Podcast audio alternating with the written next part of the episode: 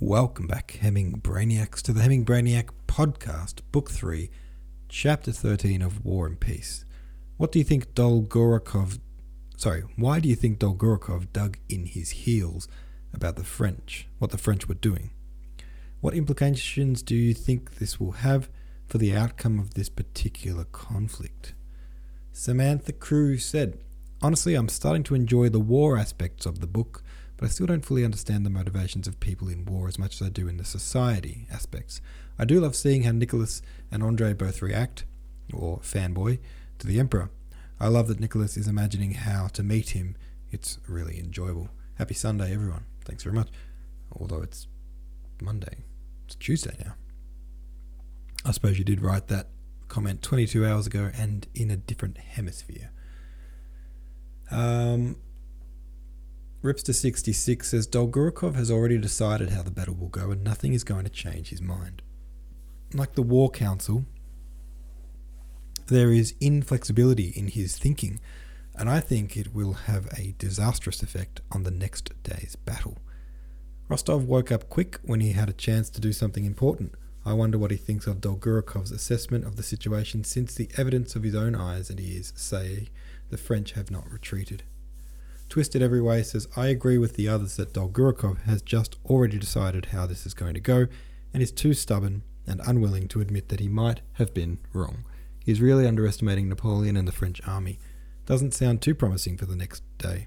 Also, Rostov asking to be moved to the front lines doesn't seem to bode well. Warren says, Prince Dolgorukov, Prince Dolgorukov seems fixated on the notion that the French are scared of the Russian army and are in retreat, that the French are actually entrenched and rallying to wage battle pulls the rug out from beneath his plans and his assurances. Yeah, I mean, I don't know. Maybe it's just with the wisdom of, you know, we're 200 years in the future and we know all the story tropes. But it just seems to me like they're being baited real hard. You know, when you're on when you think the enemy's on the back foot and they're just retreating, retreating, retreating, and you think, oh, we must have, we've got them trapped. Oh, whenever it's like we've got them trapped, you should be like, oh, are we walking into a trap ourselves? That's how it feels to me, at least. Given Kutuzov's reluctance, says Warren Kovafifi, and the strength of the French army, especially after being rallied by the appearance of Napoleon himself, I imagine this battle will be a costly one, Andre and Rostov both see the impending conflict as an opportunity to distinguish themselves. Perhaps they will. Maybe Rostov somehow impresses the Tsar. Maybe Andre distinguishes himself with courage and tactics. I wonder if, even if they do achieve notoriety and fame, will they have found it worthwhile after experiencing a battle with the magnitude of Austerlitz? Now, Austerlitz is a famous battle. Um, and the interesting thing with Austerlitz I guess, is it's famous enough that you might have know about it outside of the context of this book, whereas the previous ones maybe not. Um, I mean, I didn't, just to be perfectly upfront, but um, I guess uh, that begs the question: is like, is talking about that battle a spoiler? If it's a well-known piece of history, so I guess I won't talk about it until it's done. But let us proceed into the Battle of Austerlitz, which I guess is happening in the next few chapters. Chapter 14, here we go, guys. This is the uh, Maude translation of chapter 14, and um, it's a fairly short chapter. Uh, just open up my window here and get ready. Okay, here we go. Chapter 14 goes like this.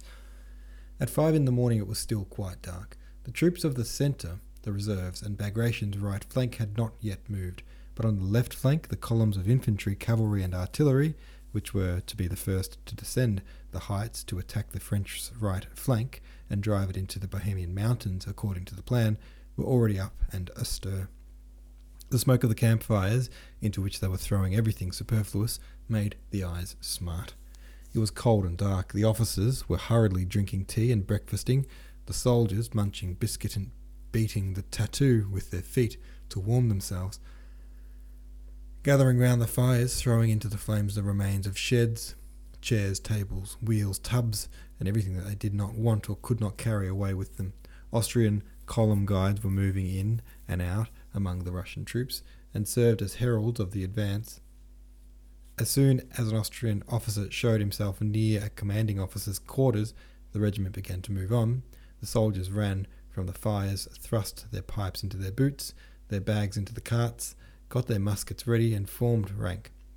The officers buttoned up their coats, buckled on their swords and pouches, and moved along the ranks, shouting. The train drivers and orderlies harnessed and packed the wagons and tied on the loads.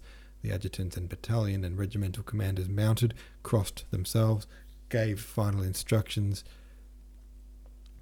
orders, and commissions to the baggage men who remained behind, and the monotonous tramp of thousands of feet resounded. The column moved forward without knowing where and uh, were unable, from the masses around them, the smoke and the increasing fog, to see either the place they were leaving or that to which they were going. A soldier on the march is hemmed in and borne along by his regiment as much as a sailor is by his ship, however far he has walked, whatever strange, unknown, and dangerous places he reaches, just as a sailor is always surrounded by the same decks, masts, and rigging on his ship, so the soldier always has around him the same comrades, the same ranks, the same sergeant major, Ivan Mitrich, the same company dog, Jack, and the same commanders. The soldier rarely cares to know the latitude in which his ship is sailing, but on the day of battle, heaven knows how and whence a stern note of which all are conscious, sounds in the moral atmosphere of the army, announcing the approach of something decisive and solemn, and awakening in the men an unusual curiosity. On the day of battle, the soldiers excitedly try to get beyond the interests of their regiment. They listen intently, look about, and eagerly ask concerning what is going on around them. The fog had grown so dense that through it was growing light. They could not see ten paces ahead. Bushes looked like gigantic trees, and level ground like cliffs and slopes. Anywhere on the side, on any side, one might encounter an enemy invisible ten paces off. But the columns advanced for a long time, always in the same fog, descending and ascending hills, avoiding gardens and enclosures, going over new and unknown ground, and nowhere encountering the enemy. On the contrary, the soldiers became aware that in front, behind, and on all sides other Russian columns were moving in the same direction. Every soldier felt glad to know that to the unknown place where he was going, many more of our men were going too. There now, the Kurskis have also gone past, was being said in the ranks. It's wonderful what a lot of our troops have gathered, lads. Last night I looked at the campfires, and there was no end of them, a regular Moscow. Though none of the column commanders rode up to the ranks or talked to the men, the commanders, as we saw at the council of war, were out of humour and dissatisfied with the affair, and so did not exert themselves to cheer the men, but merely carried out the others. The orders, sorry, merely carried out the orders. Yet the troops marched gaily, as they always do when going into action, especially to an attack, but when they had marched for about an hour in the dense fog, the greater part of the men had to halt, and an unpleasant consciousness of some dislocation and blunder spread through the ranks. Such how such a consciousness is communicated is very difficult to define, but it certainly is communicated very surely and flows rapidly, imperceptibly, and irrepressibly, as water does in a creek. Had the Russian army been alone without any allies, it might perhaps have been a long time before this co- consciousness of mismanagement became a general conviction, but as it was, the disorder was readily and naturally attributed to the stupid Germans, and everyone was convinced that a dangerous muddle had been occasioned by the sausage eaters. We have stopped. Why have we stopped? Is the way blocked, or have we already come up against the French? No, one can't hear them, They'd be firing if we had. They were in a hurry enough to start us, and now here we stand in the middle of a field without rhyme or reason. It's all those damn Germans muddling. What stupid devils. Yes, I'd send them on in front, but no fear, they're crowding up it behind. And now, here we are, standing hungry. I say, shall we soon be clear? They say the cavalry are blocking the way, said an officer. Ah, those damned Germans!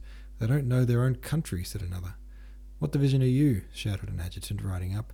The 18th. Then why are you here? You should have gone a long time ago. Now you won't get there till evening. What stupid orders! They don't themselves know what they're doing, said the officer, and rode off. Then a general rode past, shouting something angrily, not in Russian, Tafalafa. But what His jabbering no one can make out, said a soldier, mimicking the general who had ridden away. I'd shoot them, the scoundrels. We were ordered to be at this place before nine, but we haven't got halfway. Fine orders, was being repeated on different sides. And the feeling of energy with which the troops had started began to turn into vexation and anger at the stupid arrangements and at the Germans. The cause of the confusion was that while the Austrian cavalry was moving toward our left flank, the higher command found that our centre was too far separated from our right flank, and the cavalry were all ordered to turn back to the right. Several thousand cavalry crossed in front of the infantry, who had to wait. At the front, an altercation occurred between an Austrian guide and a Russian general. The general shouted a demand that the cavalry should be halted. The Austrian argued that not he, but the higher command was to blame. The troops, meanwhile, stood growing listless and dispirited. After an hour's delay, they had at last moved on, descending the hill. The fog that was dispersing on the hill lay still more densely below, where they were descending. In front, in the fog, a shot was heard, and then another, at first irregularly, at varying intervals, trutter, tat, and then more and more regularly and rapidly, and the action at the Goldbach stream began. Not expecting to come on the enemy down by the stream, and having stumbled on him in the fog, hearing no encouraging word from their commanders, and with a consciousness of being too late spreading through the ranks, and above all, being unable to see anything in front or around them in the thick fog, the Russians exchanged shots with the enemy lazily, and advanced and again halted, receiving no timely orders from the officers or adjutants, who wandered about in the fog in those unknown surroundings, unable to find their own regiments. In this way the action began for the first, second, and third columns, which had gone down into the valley. The fourth column, with which Kutuzov was, stood on the Pratzen Heights. Below where the fighting was beginning, there was still thick fog. On the higher ground, it was clearing, but nothing could be seen of what was going on in front. Whether all the enemy forces were, as was as we supposed, six miles away, or whether they were near by nearby in that sea of mist, no one knew until after eight o'clock. It was nine o'clock in the morning. The fog lay unbroken like a sea down below, but higher up at the village of Schlappanitz, where Napoleon stood with his marshals around him, it was quite light. Above him was a clear blue sky, and the sun's vast orb quivered like a huge hollow crimson float on the surface of that milky sea of mist. The whole French army, and even Napoleon himself with his staff, were not on that far side of the streams and hollows of Skol- Sokolnitz and Schlappenitz, beyond which we intended to take up our position and begin the action, but we were on this side, so close to our own forces that Napoleon with the naked eye could distinguish a mounted man from one on foot. Napoleon in the blue cloak which he had worn on his Italian campaign, sat on his small grey Arab horse, a little in front of his marshals. He gazed silently at the hills, which seemed to rise out of the sea of mist and on which the Russian troops were moving in the distance, and he listened to the sounds of firing in the valley. Not a single muscle of his face, which in those days was still thin, moved. His gleaming eyes were fixed intently on one spot. His predictions were being justified. Part of the Russian force had already descended into the valley towards the ponds and lakes, and part were leaving the Pratzen Heights, which he intended to attack and regarded as the key to the position. He saw over the mist that in a hollow between two hills near the village of Pratzen, the Russian columns, their bayonets glittering, were moving continuously in one direction toward the valley and disappearing one after another into the mist. From information he had received that evening before, from the sound of wheels and footsteps heard by the outposts during the night, by the disorderly movement of the Russian columns, and from all indications, he saw clearly that the Allies believed him to be far away in front of them and that the columns moving near Pratzen constituted the centre of the Russian army, and that that centre was already sufficiently weakened to be successfully attacked. But still he did not begin the engagement. Today was a great day for him, the anniversary of his coronation. Before dawn he had slept for a few hours, and refreshed, vigorous, and in good spirits, he mounted his horse and rode out into the field in that happy mood in which everything seems possible and everything succeeds. He sat motionless, looking at the heights visible above the mist, and his cold face wore that special look of confident self complacent happiness that one sees on the face of a boy happily in love. The marshals stood behind him, not venturing to distract his attention. He looked now at the Pratzen Heights, now at the sun floating up out of the mist. When the sun had entirely emerged from the fog, and the fields and mist were aglow with dazzling light, as if he had only awaited this to begin the action, he drew the glove from his shapely white hand, made a sign with it to the marshals, and ordered the action to begin. The marshals, accompanied by adjutants, galloped off in different directions. And a few minutes later, the chief forces of the Russian army moved rapidly towards those Pratzen Heights, which were being more and more denuded by Russian troops moving down the valley to their left. All right, there we go. There's a chapter for you. And hey, is that our first uh, look at Napoleon? I know we've seen letters from Napoleon and we've mentioned him a billion times, but is that the first time he's actually been like a character in the book? That's pretty cool. All right, guys, have your say about that one over at the subreddit. Thanks for listening. I'll see you tomorrow.